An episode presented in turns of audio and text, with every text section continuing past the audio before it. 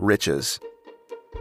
Behind the gates of those gilded estates in Beverly Hills lie motives and motifs found in every neighborhood greed and charity, fear and courage, loyalty and betrayal. The most magical things and the most mundane. Mom and Dad moved into that famous little town 50 years ago, but could never buy a lot there today. Not even a tiny one. Their 1912 Monterey Colonial is the oldest house on the block. Grainy photos of the Beverly Hills Hotel under construction show our home in the foreground, all by its lonesome in what was then a bean field. It belonged to the hotel's first owner, and the Moscatels purchased it in the 70s from the actress who played Morticia on The Addams Family. The only thing that woman left on the property was the peacock chair she memorably sat in on the television show. Mom never met the lady or watched her program, but kept that chair around because she thought it nicely matched our patio's lattice. I saw it as a brittle piece of wicker furniture gathering dust, not understanding its portentous significance for years. I always felt weird sitting on it. Rarely did I stray from that house. Until junior high, I was either at Scotty's, teetering along the edges of a koi pond in a nearby park, or daydreaming in my bedroom as I bounced a ball off a Lakers poster. Both of my older sisters were sheltered too. Our parents were the types to cover our eyes in theaters when movies got violent, and our ears if a conversation became explicit. They didn't want us to grow up so fast that we'd forget what it was like when the only monsters in life were the ones under the bed. Eleanor and Ray, my guardians, rarely experienced that kind of security growing up. They were first generation immigrants living near the bottom of the food chain. In the aftermath of the First World War, Eleanor's mother, Mama Rita, and her seven siblings fled the Isle of Rhodes, a small Mediterranean island with their few possessions. They journeyed west in search of opportunity. My given name, Raphael, was in honor of one of them. He landed in Panama and found work repairing the canal, but perished from malaria shortly afterward. Mama Rita, an exquisite beauty and linguist, disembarked from her boat further north in Havana, where several other Sephardic Jews had settled. Cuba was a paradise that reminded her of the old country. Yet, she soon emigrated to California to wed a naturalized citizen, my grandfather, Dr. Robert. He'd made her acquaintance while visiting the island, struck up a correspondence, and seduced her with a flurry of love letters. Aside from being a romantic and eloquent writer, the doctor was, by most appearances, a pillar of his community. Throughout his life, he fervently advocated for equal justice and human rights. My fondest childhood memories remain of the wiry, bespectacled physician delivering impassioned speeches before every meal. Stridently enunciating as he stood at the head of the table, he'd say, My children, my children, never forget how lucky we are to live here in America. My mother never did. Eleanor, a feisty, ugly duckling brought up during the Great Depression, didn't complain about her humble beginnings. She wore adversity like a badge of pride it was a defense mechanism developed at age six after being chased home by bullies hurling anti Semitic slurs and pelting her with rocks. Determined not to play the victim, she pummeled those boys as soon as she learned to throw a right hook. Elementary school made her even tougher. And at 11, Dr. Robert had to read her the riot act for joyriding in his sedan, though she could barely see above the dashboard. But discipline only seemed to embolden the girl. Frustrated and short tempered, her father turned abusive, openly worrying his daughter wouldn't amount to anything. He even sent her to live with a cousin in Seattle for a year. After she turned 18, however, Mom blossomed. She bleached her hair blonde, cultivated good fashion sense, and brimmed with self confidence. The doctor had trouble keeping up with Eleanor's modern ambition, which he chalked up to restlessness but it wasn't the sole reason his influence over her waned. She'd discovered he was performing abortions, not merely as an alternative to the back alley, but because it was lucrative. Had that aspect of his medical practice been widely known, it would have ostracized the family. Silence guaranteed protection, and Eleanor learned how to keep secrets. Intent on not living beneath her father's roof any longer, she enrolled at the local college, meeting her lifelong best friend, Lynn, in the admissions line. But academics bored Mom, and she dropped out to work as an insurance adjuster, saving enough within a year to make payments on a Studebaker convertible. On weekends, she cruised Wilshire Boulevard with Lynn, hoping to get noticed. Somehow they caught the attention of a window dresser from Neiman Marcus and were offered modeling contracts at $20 a week. Life was good until they stumbled into their first marriages. Lynn wed an attorney, and Eleanor got hitched to the man's law partner. They split after my eldest sister, Lori, was born in 1955. The pressure of a newborn weighed on them, and Mom's persona proved too domineering for most men. Lynn's marriage was short lived as well. Divorce left them broke and stigmatized as single mothers. Eleanor had no choice but to move back home. She started working as an extra, hustling all night in scantily clad ensembles on the set of Around the World in 80 Days, while being yelled at by little men with enormous egos. It wasn't all drudgery, of course.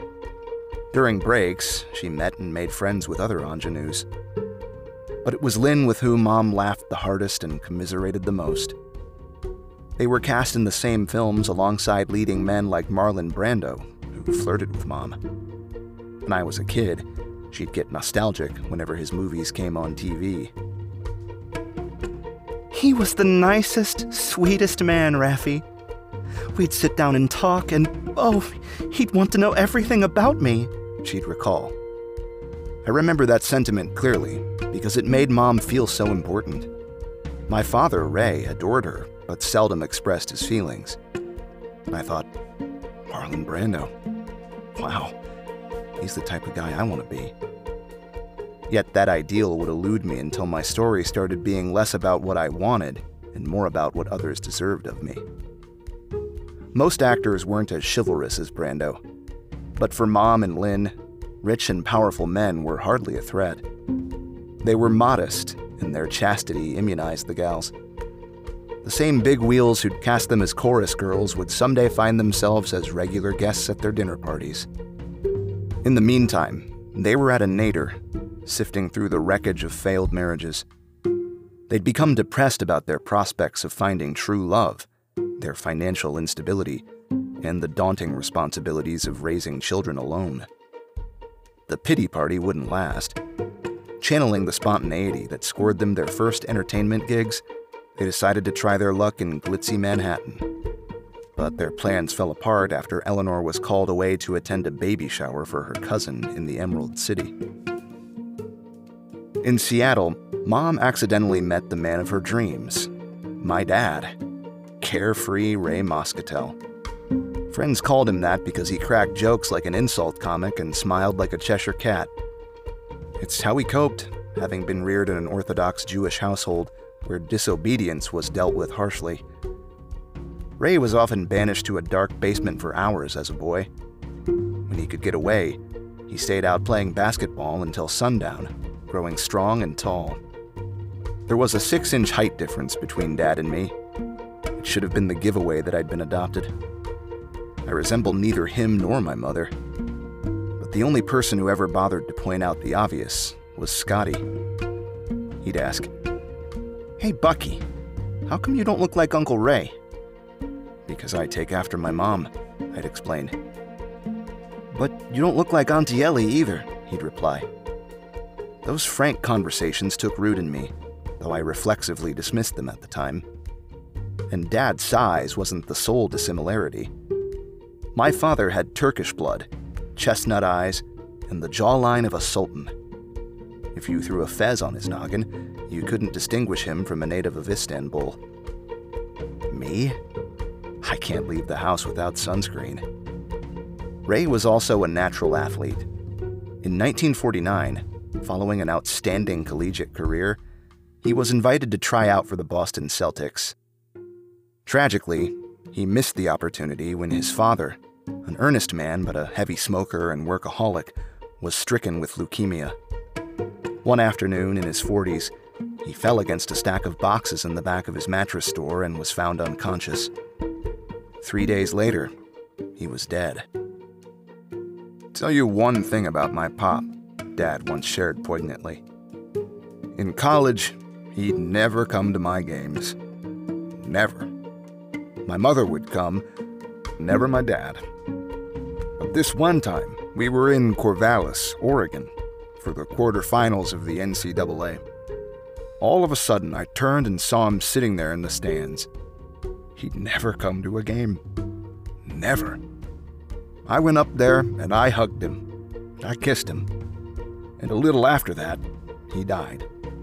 But that was a big thrill for me to see him there. Just once. I'll never forget it. Ray took over his father's store at 19. He hated the business, but kept the lights on until his younger brother could take the reins. Later, he purchased a watering hole on Capitol Hill, polishing shot glasses and hauling drunks off their bar stools until the wee hours. Dad started drinking heavily on that job, an addiction that began to consume him about the time he was introduced to Eleanor. The two met on a balmy Sunday at the baby shower. Ray had dropped off his little sister there and decided to stick around. He was sitting alone on the cedar porch, his spearpoint collar shirt unbuttoned, nursing a cold beer. Mom arrived late with her daughter in tow. As she touched the railings on the front steps, her eyes connected with Dad's.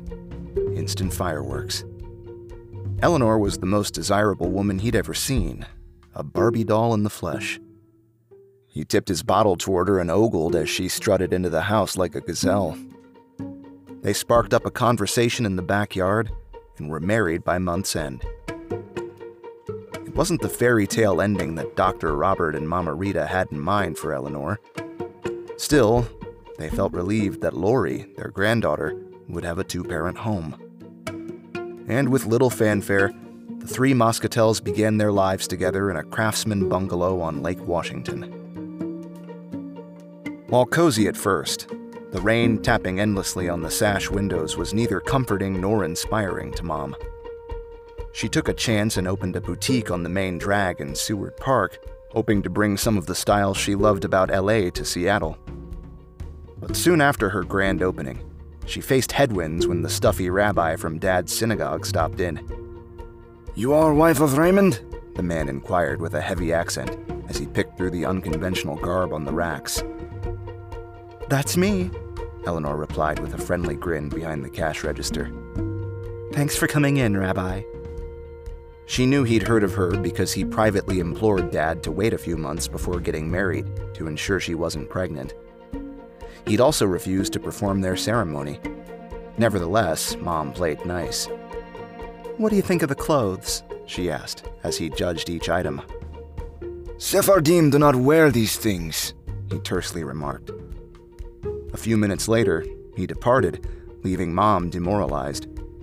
Before she knew it, foot traffic and sales dropped as women from the tight knit community heeded the religious leader's warning to avoid unorthodox fashions. Eleanor was miffed and grew bored. She prayed for more excitement in her life. Then, one day, God answered her prayers. It was the Holy Sabbath.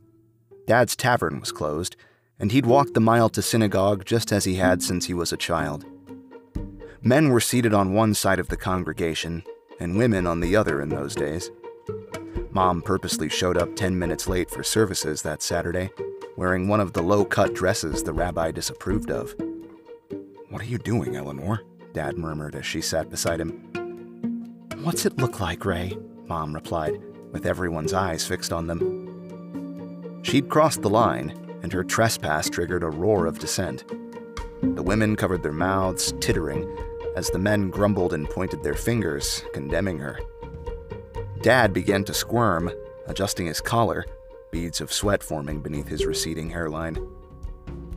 The rabbi picked up his prayer book and waved it over his head as he stomped down the aisle, yelling at Eleanor in Ladino, the Sephardic language. The congregation swelled behind him, surrounding Mom like a pitchforked mob, demanding that she respect tradition and sit with the women. Eleanor refused to bend the knee, sneering at the rabbi as she left. Dad remained in his seat, unsure of what to do. Get off your ass, Raymond! Mom shouted from the exit. He stood up and followed her out of the synagogue, bombarded on both sides of the aisle by insulted congregants. A life of indentured servitude had begun. Inevitably, the Moscatel shuttered the apparel shop and moved to Los Angeles, where Dad found a job stocking shelves in a grocery. But it wouldn't be enough to make ends meet, especially since they'd just had a second child, my brother, Albert, born in 1958. Mom began acting again and booked a feature called GI Blues. She'd heard stories about Elvis Presley, the star. He was not a lovely person. He made fun of people, she would say. There was also his reputation with women. Presley moved on almost every pretty girl who passed his trailer, and they usually kissed him back. But while Eleanor wasn't a nun, she was no groupie. When Elvis pulled her into his dressing room and tried to plant one on her, she turned her face in disgust. Pig! She cried out, resisting him.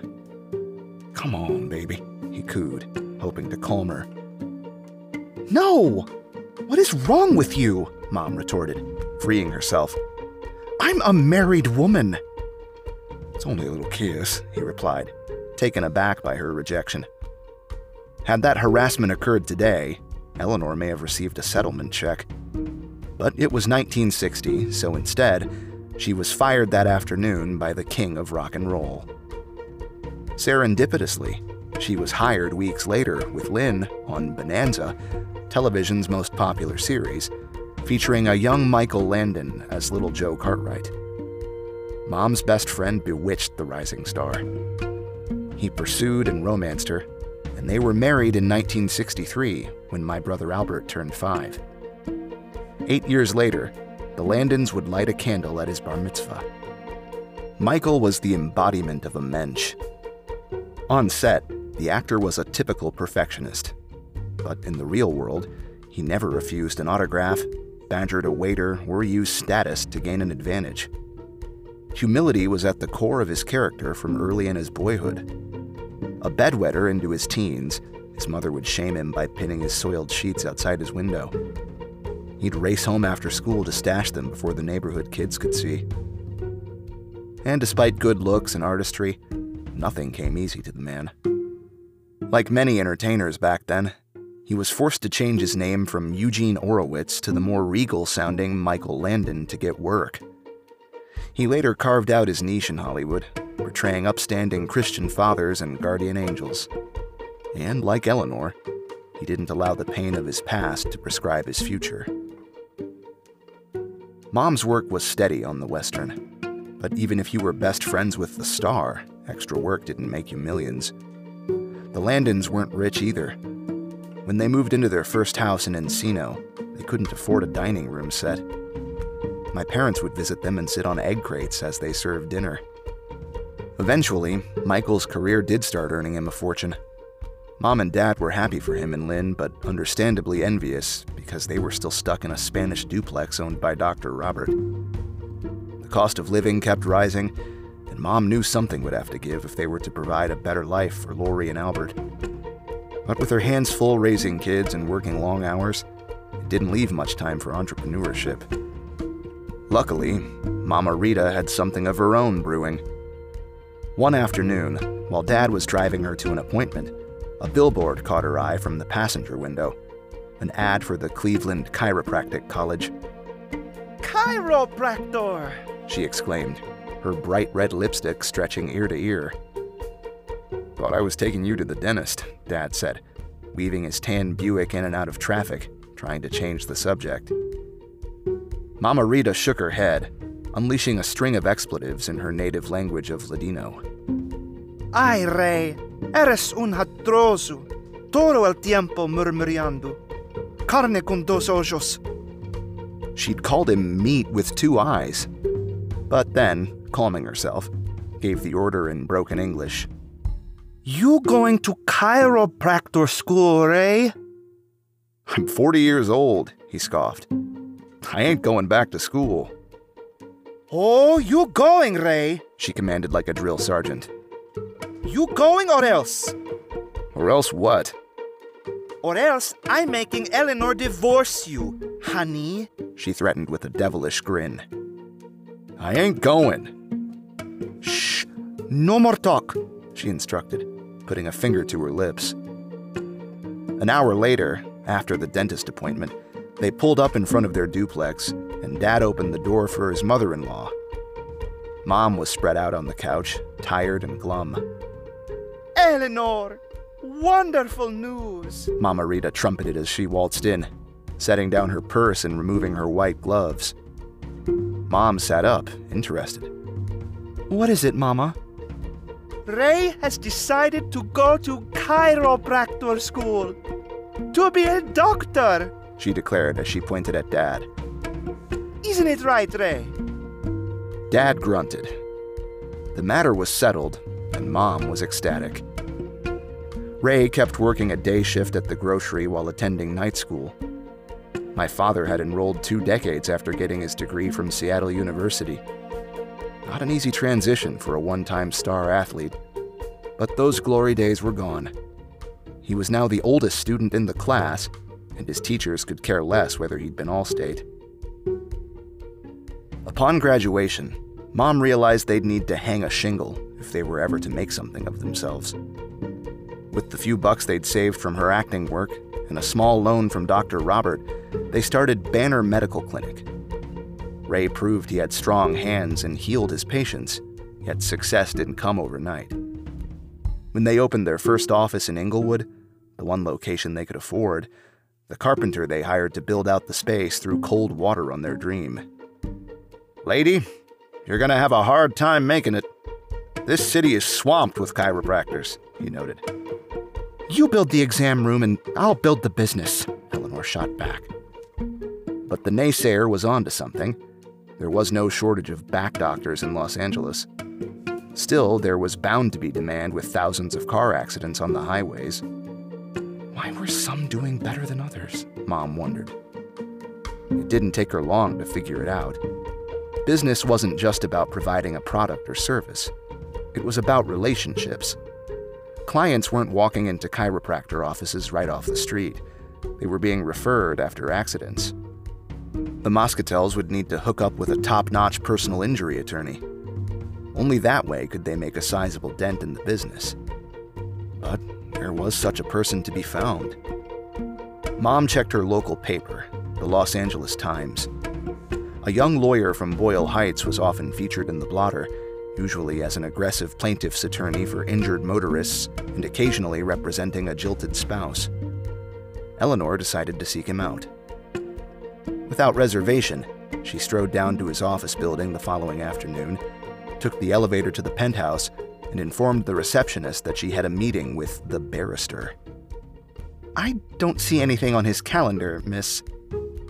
Mason, my mother responded, smoothing out her pink suit. She'd used the alias for the same reason Michael had for work. Having gone by a few different stage names herself, she guessed using one in business might be helpful. What are the chances a man like Donald Sterling would want to do business with a Moscatel? She thought, waiting in the reception. Moscatel seemed so ethnic in comparison to Sterling. She wasn't embarrassed by the surname, but wouldn't let it interfere with her plans. Dropping it was an acceptable sacrifice, she assured herself. She wasn't married to it, after all, just Ray. Little did Mom know, Donald T. Sterling's moniker wasn't authentic either. The T stood for Tokowitz. She grew impatient as the phones rang off the hook, and the receptionist struggled to juggle the calls. I'm sorry, Miss Mason. I can't find your appointment. Would you like to wait? No, that's okay, Mom replied, advancing toward Sterling's office. The receptionist popped up on her toes and tried to stop Mom's beeline, but couldn't block her charge. Mom flung open his door, and Don lowered his reading glasses. Hello, he said, pleasantly surprised. Hello, Mom replied, uncertain what to say next. I'm sorry, Mr. Sterling. I told Miss Mason she needed an appointment, said the receptionist, clinging to the doorframe. Eleanor was statuesque in heels and held her ground like a matador. It's fine. I've got a few minutes, Don said, inviting her to sit. As the secretary retreated, Mom parked it in front of his desk. How can I help you, Miss Mason? Well, I have a new chiropractic office. Okay, said Don, tilting back in his chair and cupping his hands behind his head. Um, what do you think about sending me some business? Don laughed, admiring her chutzpah. He cleared his schedule and gave her an hour. Over the next few years, they would develop a symbiotic relationship. Banner Medical expanded and opened satellite locations in Pasadena and South Central. Don would send her new clients, and Mom identified residential properties for Sterling, who was pivoting to real estate. Before the end of the century, he'd become the wealthiest private landlord in the city, from the Wilshire Corridor to Koreatown. Eventually, Mom and Dad saved enough bread for their own place. They'd had three kids by then the youngest, an almond eyed baby with frizzy hair, my sister Marley, born in 1970. After her first birthday, they moved from the duplex to Beverly Hills. Mom took Don's sage advice to buy the worst home in the best neighborhood, which happened to be across the street from his. The down payment was every dollar my parents could scrounge. Happy but house poor, Eleanor signed up for free drawing classes at the Adult Education Center to fill the space. Her paintings, copies of 19th century Impressionism, still hang on the walls. Lynn and Michael followed the Moscatels to Beverly Hills from Encino and purchased a sprawling estate up the road. As our two families grew close, Michael began producing a show about an American frontier family that would forever change my life. He called it Little House on the Prairie. Though he was the biggest star on television, talk of the business wasn't the predominant conversation among Michael's closest friends. He rarely mentioned work when in mom and dad's company. They weren't industry people, so they got to know a markedly different side of the man. One night, he'd been walking the red carpet, blinded by Kodak flashes, and the next morning he'd be helping dad hook up a washer. Now and then, he'd even mow our front lawn, sometimes shirtless. Folks would drive by and do double takes. They celebrated every occasion together. And for Mom's 40th birthday, Michael gave her a special present. He arranged for her to be a contestant on the game show Hollywood Squares. Michael would be the secret square that night, and Mom was to pretend as if she didn't know him from Adam. Before the cameras rolled, they conspired. It was half hearted, more of a prank between old friends than anything else. Eleanor, now listen to me carefully, he explained. When the host gives me a question, I'm going to do this with my ear, he said, scratching his lobe. I'll do that if I know the answer, and you agree, okay? Uh huh, Mom nodded. Sure you got this, Eleanor? he asked, knowing how absent minded she could be.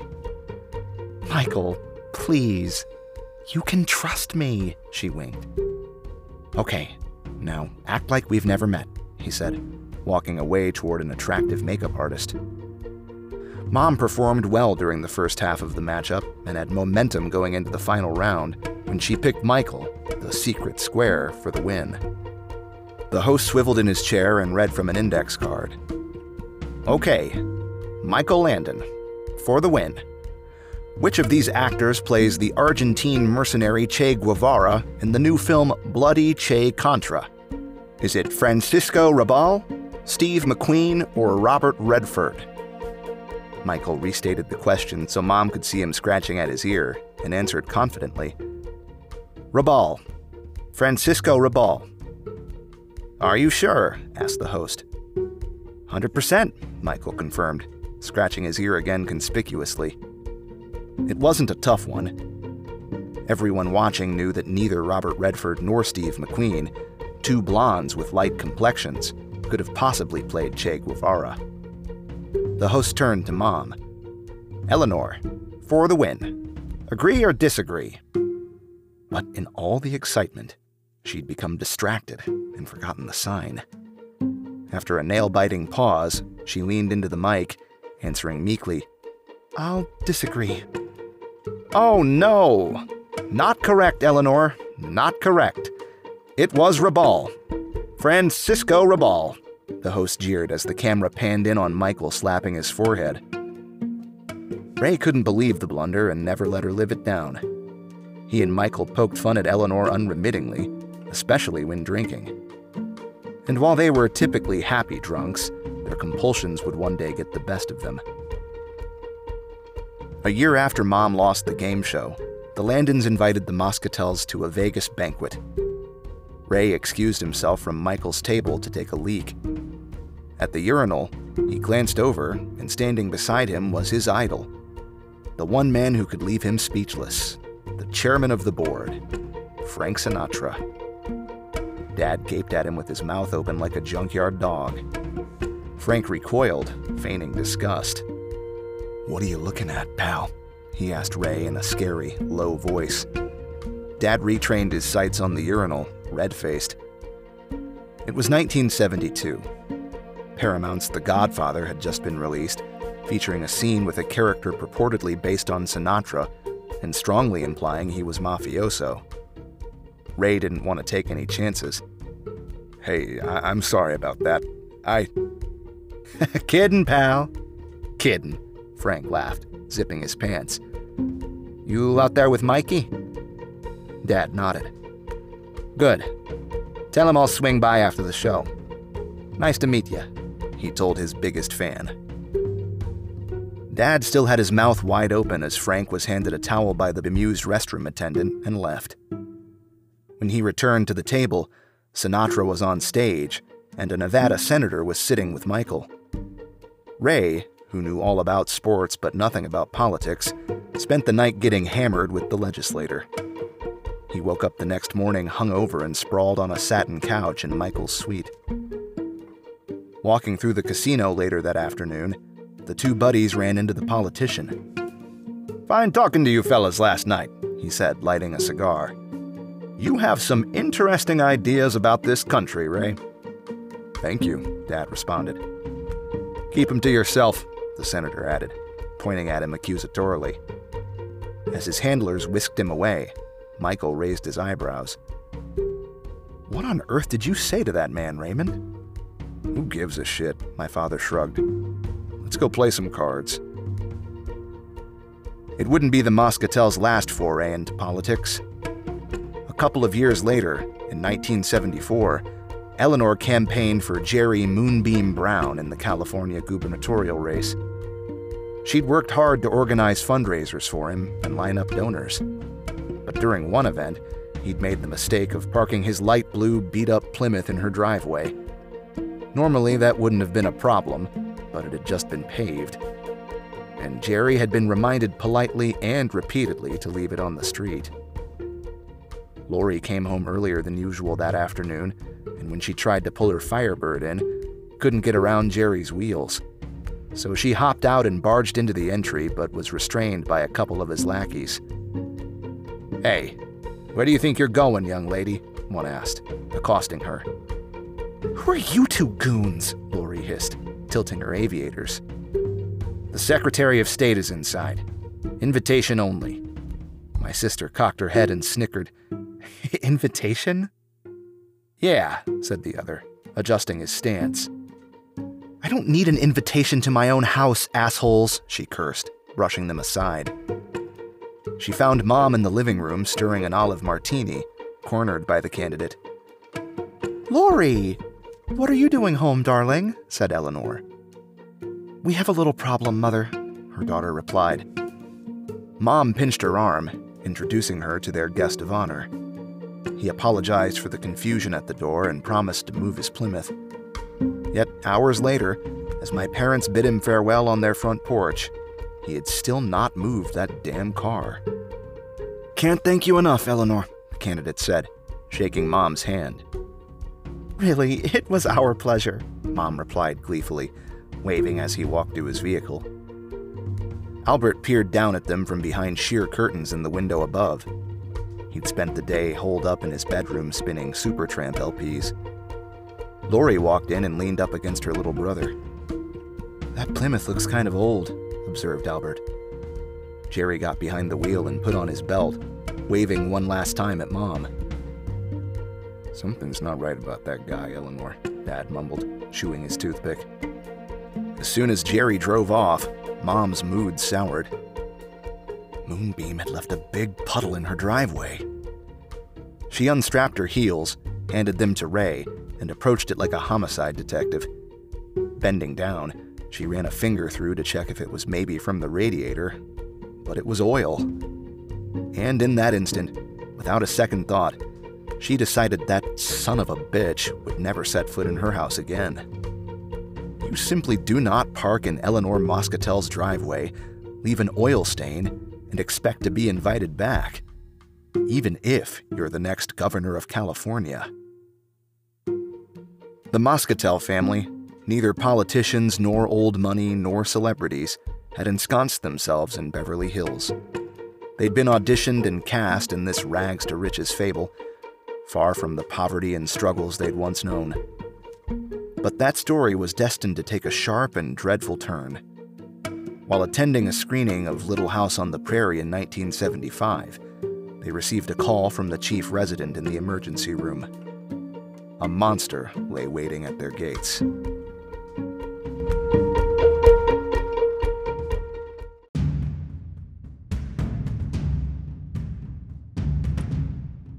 You've just finished listening to the second episode of The Boy from Beverly Hills. If you can't wait for the next episode of this podcast, go to Amazon or Barnes & Noble and buy a copy of the book, The Bastard of Beverly Hills, available now.